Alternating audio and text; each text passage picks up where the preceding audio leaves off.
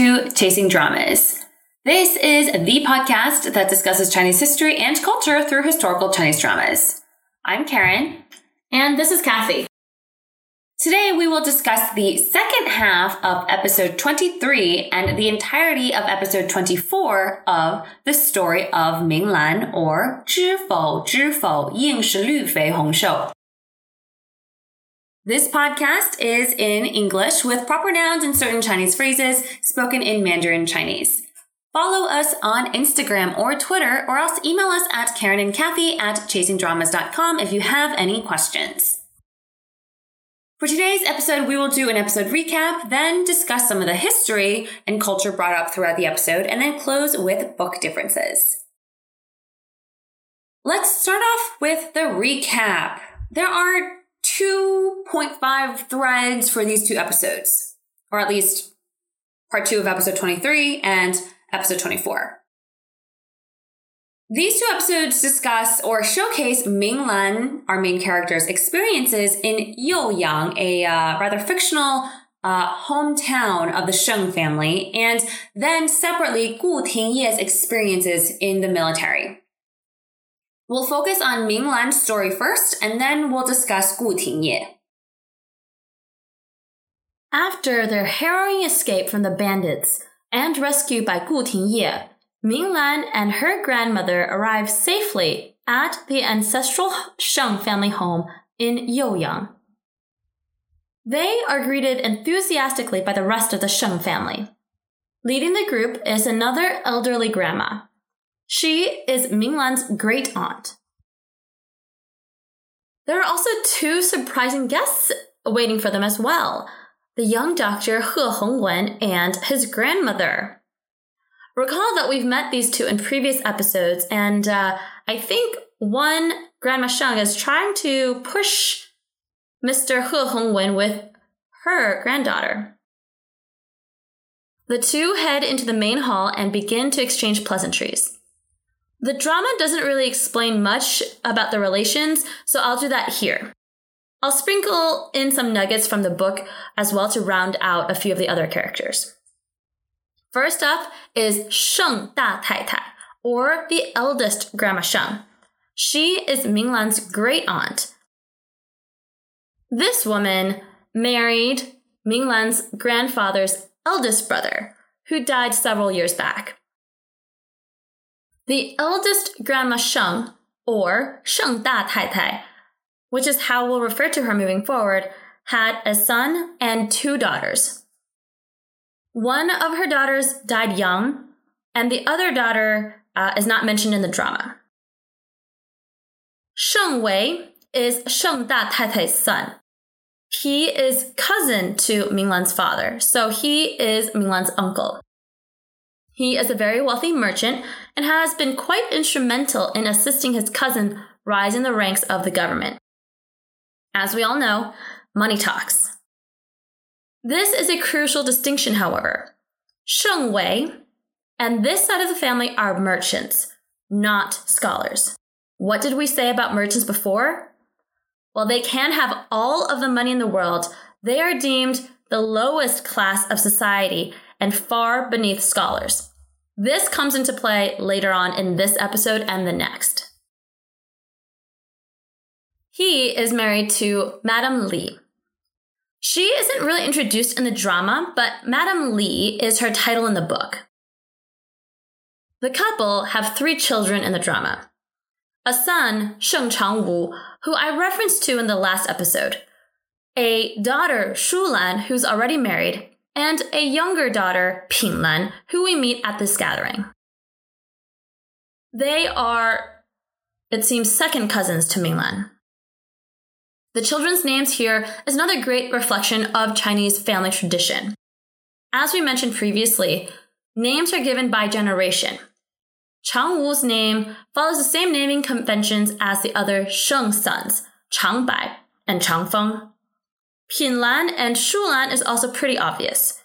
The girls in this generation are all to be named with the character of Lan, which means orchid.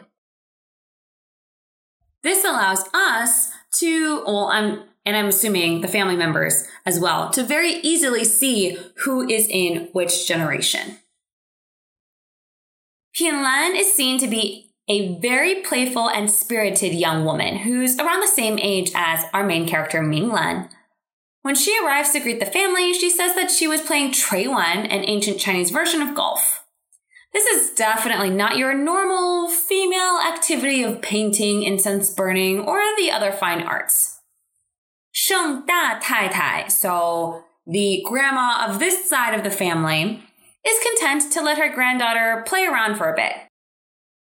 Minglan's own grandmother also agrees that Minglan can let loose a bit during her stay in Youyang. There's no need to be so uh, restricted as she was in the capital city. Pinlan and Minglan become fast friends. And the next day, Pinlan actually drags Minglan out for a hunt with her brother Chang Wu and the handsome young doctor He Hongwen. The Sheng brother Chang Wu and sister Pinlan are quite successful, uh, while the young doctor is over there actually digging medicinal herbs. It's quite a tranquil scene, but unfortunately, it doesn't last long. The hunting party spots a group of bandits stealing from a nearby farm. There's not much that they can do to try to stop these bandits, uh, and their focus is their own safety, so they hurry on back to the Sheng family manor.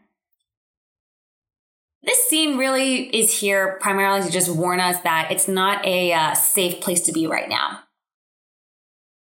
Two months later, it is the Mid Autumn Festival. Pinlan and Minglan say their prayers to the moon and are summoned back to the main hall as guests have arrived. As with every family gathering for, you know, American Thanksgiving dinner, Pinlan reveals that she doesn't like certain individuals in the group of guests that arrive or family members that have arrived, namely her sister Shulan's mother-in-law. And it doesn't take long before we find out why. The next part of the drama should be called the story of Shulan or the tragic marriage story of Shulan. So the older sister of Pinlan. If there's anything to say, all it is is this is a sad reflection on the type of tragedy that happens for women in this patriarchal society and the wide difference between the uh, merchant class and the scholar class. As the two young ladies enter the hall, the camera pans to a middle aged woman gloating about her son. She says, My son is a Xiucai. You know what that is? That's a Grand Chancellor in the making. When he becomes Grand Chancellor, my nephew and Minglan would be the perfect match. The woman turns around and spots Minglan. She immediately corners Minglan and inspects her. This woman turns around and asks, basically demands to have her nephew engaged to Minglan, to the rest of the ladies sitting down. Who is this woman? She, as Karen said, is Shulan's mother-in-law. Shulan is the older sister to Pinglan, the one that got married a few years ago. We'll call this woman, or this mother-in-law, Sun Mama, She'll be referred to by her husband's last name, as in the book. For those of you non Chinese listeners or non native speakers, Sun Mama, right off the bat, is shown as a low class woman, not only by how she behaves, but also by her dialect. Everyone else in the drama speaks Mandarin, or proper Mandarin. This Sun Mama does not speak proper Mandarin, I personally don't know exactly what accent this is, but the directorial intent is clear.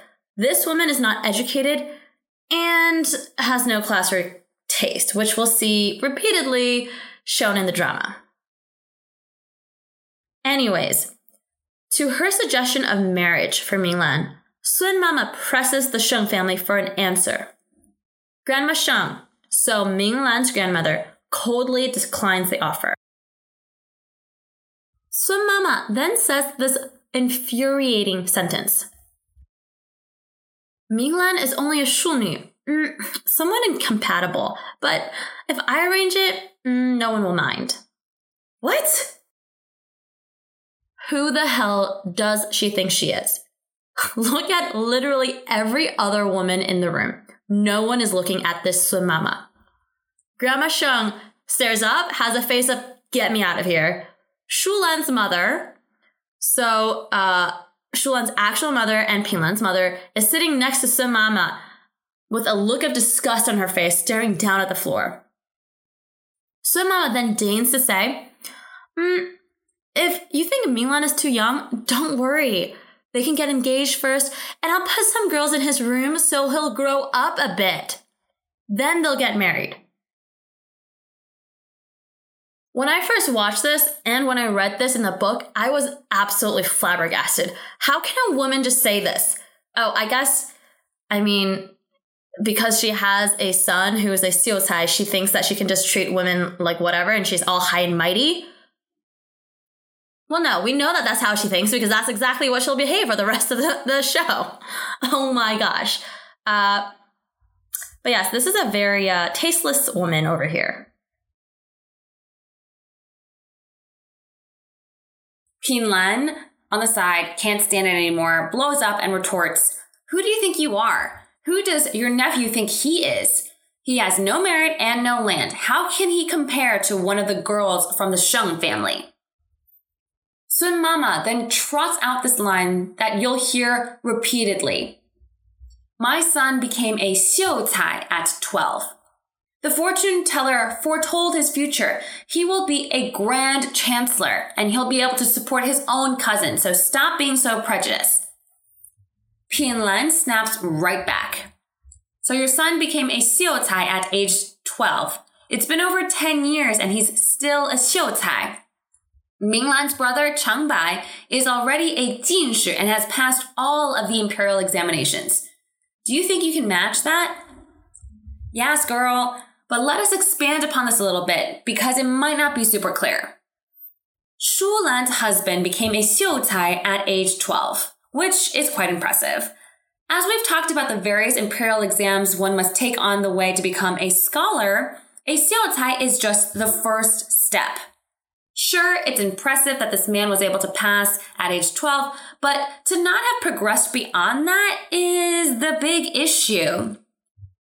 This Sun Mama constantly gloats about how accomplished her son is. Meanwhile, he is several exams below the other men we've seen in the drama. He's not even a Jujin, which uh, is what we were introduced to for Chang Bai, Chang Feng, um, Qi Heng and Gu Tingye when they were studying for the metropolitan exams. And as we saw, Chang Bai already passed and is now an imperial courtier, miles ahead of this Xiu Cai. So it is absolutely ridiculous that this Sun Mama holds her son in such high regard. Now, this wretched woman turns her anger and embarrassment towards her daughter in law.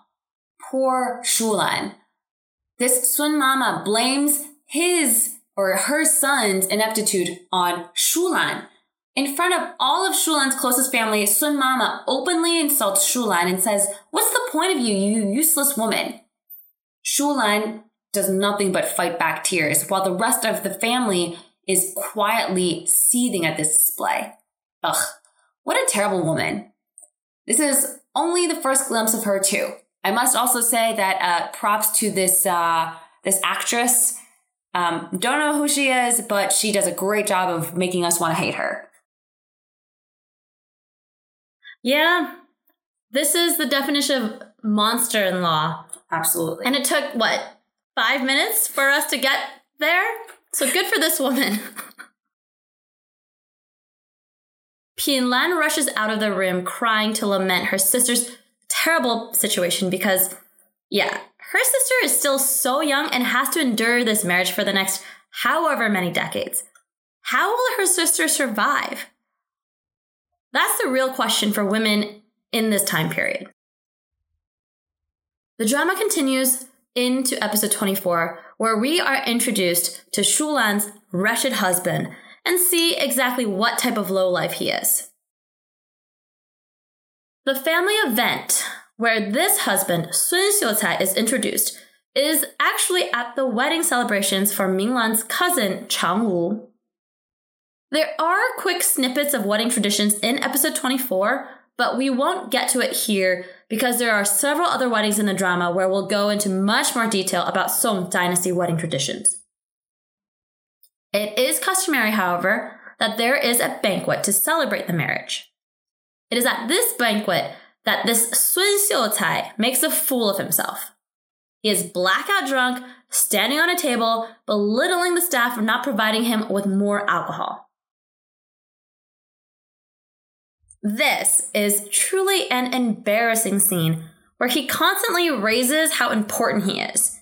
The line he repeats to what others are doing is Yo Ru Si Wen, which roughly translates to It is an insult to culture or class. This is obviously ironic because everything he's doing is an insult to class. He always says, I am a Xiucai. Do you know who I am? I became a Xiucai at the age of 12. I'm going to be a grand chancellor. You should um, make sure that I'm treated well. And everybody's like, who the hell are you? Later that night, Shulan finally shares everything she's suffered so far in this marriage. She is the wife of the family, but after three years of marriage, has not been able to become pregnant. This is the main mark against her. But who can blame her? Who would want to spend time with her husband to get pregnant? Every time the couple fight, Shulan's mother gifts the husband's family another property or two to appease them, but this only lasts so long. Shulan's husband beats her constantly. And the worst thing, this Sun Xiucai got a prostitute pregnant and wants to have her in the family as a mistress, as a legit concubine. A prostitute. According to the Sheng family doctrine, there are rules where women of this status are not allowed to be in the family. And in the next episode, I will divulge why. But does the Sun Xiucai care? Nope, not at all. What a despicable man. I just want to hurl as many insults as possible to this man for treating Shulan so poorly. Shulan has been nothing but the epitome of the respectful wife as deemed required by this time period. But the challenge for these women is that they feel stuck. If Shulan is divorced from the family so that she can earn her freedom, that would be a great stain upon the Sheng family. It would impact the other daughters and their marriage prospects. In this society, it's always that the men have to be perfect in order to survive, whereas men like this disgusting Sun Xiucai can do whatever they want. It is unfair by every measure. Fortunately, Minglan, after listening to Shulan's plight, offers sage advice and plots to save her cousin from this tragic marriage. She says things like, Look, if our future husbands see how our cousin or sister, Shulan, is treated, they will also look down upon us for putting up with it. The primary goal here is for a 和离 or a separation, which means that no one is getting a divorce. And we'll talk about this at the end of the episode, but it's more just an equitable uh, departure from one another. This is a much better look than divorce. Of course, Sun Xiucai and his mother do not agree. So, Minglan comes up with another tactic. Cut off Sun Xiucai's income. This guy and his family are actually incredibly poor, or they were poor uh, before marrying Shulan. The only money that they have comes from Shulan's dowry, which they now spend without a second thought. This is yet another example of a husband's family using his wife's dowry for his own personal use, which is actually legally not correct. Like, his wife's money and dowry is his wife's, it's not his. So he's technically stealing from her. After a few days of no money or servants to take care of them, which honestly was so satisfying to watch, the Sun husband brings his mother and other clan members to instigate a scene at the Sheng family. In the main hall, Sun Xiucai threatens Shulan with divorce and belittles her for not allowing a prostitute to marry into the family, particularly one that's pregnant. The horrifying truth we learn is that this Sun Xiucai already has another 22 to 23 mistresses on top of his wife and this prostitute. Interestingly, none of these other women have given birth, just this prostitute. So the theory is that uh, this child may not be Sun Xiucai's because uh, if he's been spending time with 20 something people over three years and none of them have gotten pregnant, there's probably something going on. And it's not the women. Sun Xiucai and his mother demand that the Sheng family give them money that is, uh, give them the money that is Shulan's and demand that they allow the prostitute in the family. This is probably one of the most infuriating scenes in the entire drama, and I'm kind of struggling for words to how best describe these people. Really, there's only, you know, you can only say disgusting so many times, right? Ming Lan is in a separate room with Pin Lan, trying to figure out ideas to help Shulan, as it's evident that the Sun family will not back down easily. In a stroke of genius, Ming Lan rallies Pin Lan and He Hongwen to head over to the brothel where this prostitute originated from. The goal is to procure the registration deed that states that this woman is indeed of the prostitute class. As described in the drama, each person, whether it's a slave, servant, a mistress, a prostitute, what have you, will have two documents. One is the selling contract of that person, and the other is the deed that tells what class this person is.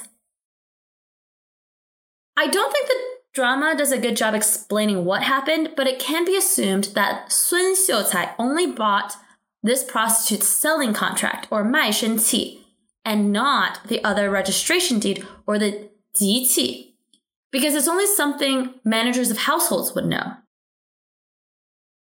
Sun Xiucai's family would have been too poor to understand the intricacies here.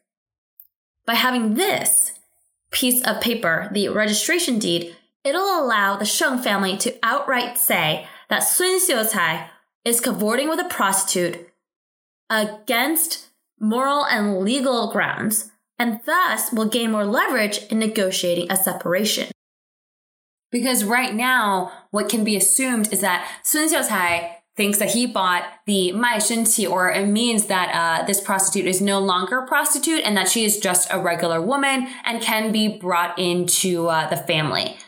But if they have this uh, registration deed, it'll say, nope, this woman is still a prostitute. And if they can get it in the hands of the Sheng family, that will make sure that uh, the Sheng family is able to prevent or push back against the Sun family. Yes, bringing a, a concubine of not prostitute class is seen as okay, but a prostitute is of a very low status. And if he's a xiucai or someone of a certain standing that he pretends to be, that will bring trouble for him in court. This is a daring adventure, as women of Minglan and Pinlan status would not dare to go to a place like a brothel. But they wear veiled hats and leverage He Hongwen to secure an audience with the madam of the brothel. In the next episode, we'll see what actually happens in this confrontation to save Shulan.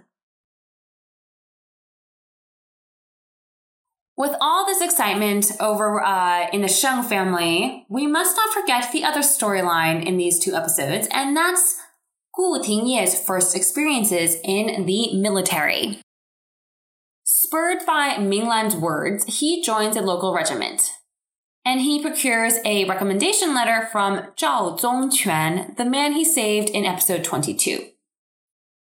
He was hoping to be placed in a good regiment, but the commander, after seeing the recommendation letter, instead places Gu Tingye and his servant Shi Tou in the uh, lowest ranking regiment or group. They are stuck digging graves with little hope of seeing battle, which means they will never move up in the ranks to make a name for themselves. Luckily, an opportunity comes straight for Gu Tingye. One night, as he is on watch, he detects that the surroundings are too quiet. There's no howling or chirping from the wildlife, which must mean there are enemies in the forest. Remember the bandits that he saved Minglan from earlier in this episode? Uh, in episode 23, and also the ones that Minglan and her family saw while they were hunting? This is probably the same organization of people, hoping to clear out military presence in the region to continue to plunder goods. The commander does not listen to anything Gu Tingye has to say and goes straight to sleep, but as Gu Tingye suspects an assault on the military camp that night, he, Gu Tingye, rounds up those that will listen to set a trap for these bandits.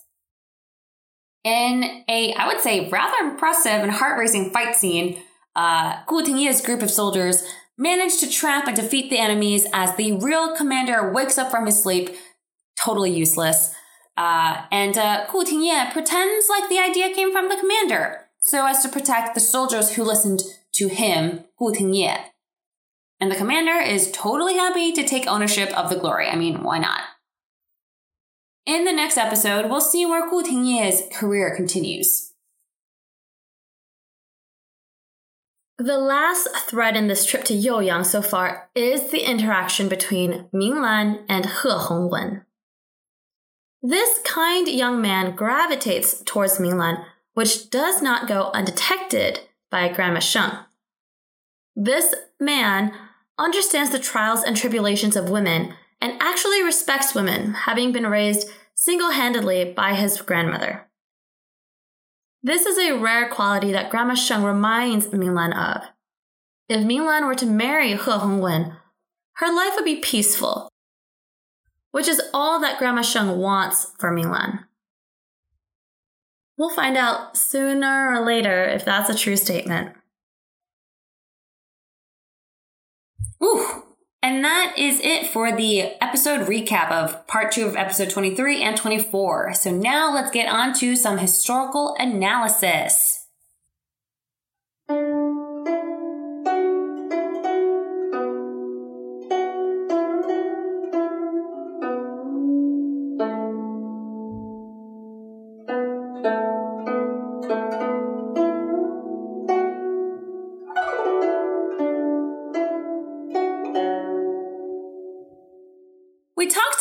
About various things here and there, um, what Xiucai means, but the main point of this episode or this podcast discussion is marriage. Marriage is a key theme in this entire drama and in episode 23, 24, 25, in the next episode. The key goal is to help get Shulan to separate rather than be divorced from her husband so as to save face. I would say in modern day, separation and divorce, at least in America, don't have as much of a distinction, but in ancient China, this distinction was stark. For a divorce, or I guess the more formal term is like repudiation, where a husband renounces his wife, the wife must have committed in China one of seven acts. The Chinese word for this divorce is xiu qi if the wife committed one of these seven acts, then the husband has every right to divorce his wife. They are if the wife does not respect parents, does not have children, is jealous, is promiscuous, speaks too much, hello, what? Uh, has an incorrigible health condition, or commits thievery. Can we just take a pause and listen to all of these things? Does not have children, is jealous, uh, speaks too much, has an incorrigible health condition. These are so restrictive. And these seven acts come from Li, or the Rites of Zhou, which is a work on bureaucracy and organizational theory.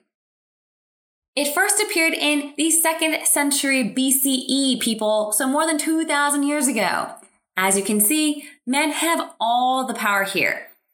The husband can pretty much say that his wife committed any of these, give her divorce papers, and ruin her and her family for life. She is kicked out of the family, and by doing so, this woman's reputation and that of her entire clan is pretty much gone. Is it shocking that there's nothing for xiu fu, which means a woman divorcing her husband? No, there's only xiu qi. So uh, for more than 2,000 years, Chinese uh, culture and history tradition has been talking about what are the things or the expectations of women. Never what are the expectations of uh, husbands. Separation, however, or heli, is much milder. Heli is where the man and woman exit the marriage contract and both sides are equal. Uh, it's basically where they say that our personalities don't match and we're just gonna uh, exit the marriage contract. Both sides are equal. I think in US divorce terms, um, I think the mildest thing they say is like citing uh, irreconcilable differences is why people get divorced. I think that this is kind of like uh, like that. This type of more equitable exit to the marriage actually first appeared in the Tang Dynasty which is fascinating because Tang Dynasty is where, of course, we have the first and only female empress. So I think there may have been more uh, women's rights during this time. And He Li is uh, definitely less ruinous to women than a divorce. So now we know why the Sheng family is trying so hard to secure a separation for Shulan rather than a divorce, but also why the Sun family only want to threaten divorce because it means they have more control and uh, more ability to get money from the Sheng family. The only other snippet that I want to talk about is on Gu Tingye's side. We find out that the person who uh, Gu Tingye saved, his name is Zhao Zongquan, and we find out from the commander that he is a descendant of the first emperor of the Song dynasty or Song Taizong, but is just a descendant. Family trees, as we know, can extend very rapidly, and especially in this time period where they're trying to, uh, you know, have large families and large clans. So it looks like this Zhao Zongquan is not well respected by the public, or at least by this military commander that uh, Gu Tingye sought out for a position. Let's conclude with book differences. The drama dispenses with many secondary characters in the Sheng family that live in Youyang, and they also get rid of a couple minor plot points. The main storyline still revolves around Shu Lan's predicament, but Ming Lan's role in the whole book and story of this part is actually quite minimal. Sheng Da Tai Tai, or Ming Lan's great aunt, is the one who devises many of the plans to help Shulan. Minglan at this point in the book is only like 12. So she couldn't have done anything. And she definitely didn't drag Pinlan over to the brothel to try to find the registration deed. I will talk in the next episode about who actually does that in the book. Shulan in the book is actually described to be rather plain and meek we get a surprising cameo from Zhang Hanyun, who's been in quite a few shows in recent years as Shulan. She's way too gorgeous to be deemed plain, as in the book, but I'm just glad she's here. Yeah, I'm like, Shulan, you're gorgeous. You need to say more and stand up more for yourself, but uh, you're beautiful. Yeah, if I was Sun Xiucai, um, I'd be way happy with this wife that I've got. Who the hell does he think he is? You said that like five times in this podcast. I know. But he's again, I will say props to the uh the actor for um making us actually despise him. Yeah, he's I don't know who he is, but great actor. And that is it for this podcast episode of the story of Ming Minglan. What did you think? Are you just as upset, or you know, what were you throwing at the screen when you were looking at uh, Sun Xiucai and his mother? Um, it's always so satisfying to see them uh, be bullied or not get the money that uh, they've stolen from Shulan. If you have any questions or comments on the show or what was presented, and you know, just want to discuss, uh, please let us know. Thank you all so much for listening, and we will catch you in the next episode.